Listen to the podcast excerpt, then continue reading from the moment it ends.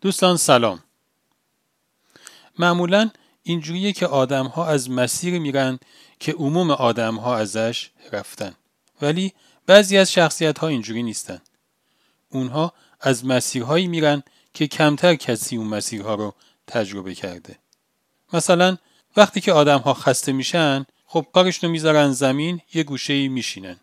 اگه این خستگیشون هم زیاد باشه، ممکنه یه مدتی کار رو تعطیل کنن.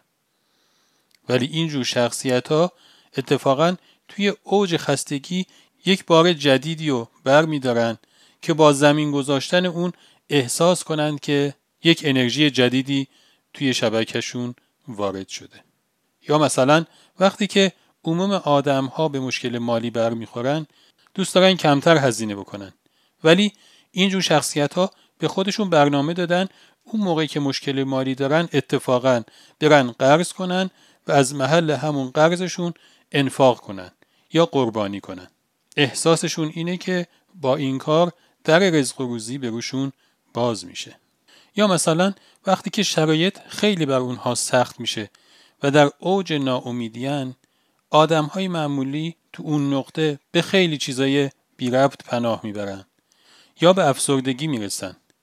ولی این شخصیت ها یه چیزی رو فهمیدن که توی اوج ناامیدیه که نصرت پروردگار قرار برسه و به خاطر همین توی همون شرایط سرپا هستن و منتظر یاری پروردگارشون.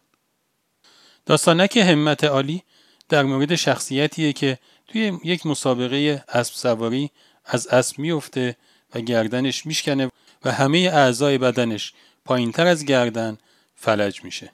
همه دکترها نظرشون اینه که دیگه کار این بنده خدا تمومه، ولی اون به خودش برنامه دیگه ای میده.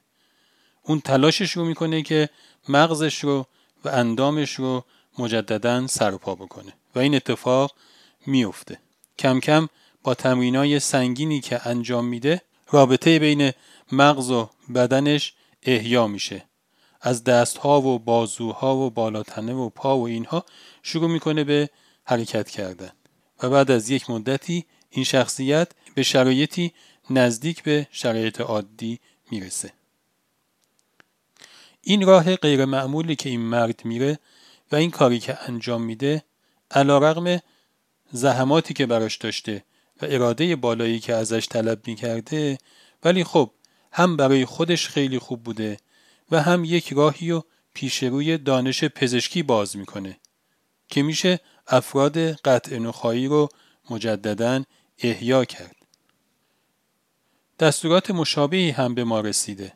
از ما خواسته شده که از راهی بریم که روندگانش اندکند.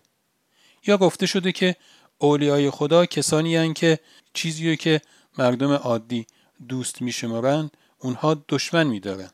مثل تنبلی، مثل لذت‌های آنی و اون چیزهایی که مردم دشمن میدارن، اونها دوست میدارن. مثل پرتلاش بودن، مثل بخشیدن. از این داستانک آدم اینجور میفهمه که خداوند با اینجور دستورات و نشون دادن اینجور شخصیت ها میخواد که این جریان رشد و تکامل مستمر جامعه بشری از حرکت باز نمونه. یک محرکایی برای یک آدمهایی توی هستی ایجاد میشه، اونها از یه مسیرهایی میرن که مسیر عادی نیست. بعد توی اون مسیر به یک چیزهای جدیدی رسیده میشه که اونها میشه مبنایی برای رشد و پیشرفت جامعه بشری. چه رشد و پیشرفت فیزیکی و مادی و چه رشد و پیشرفت معنوی و فکری. خدا نگهدار.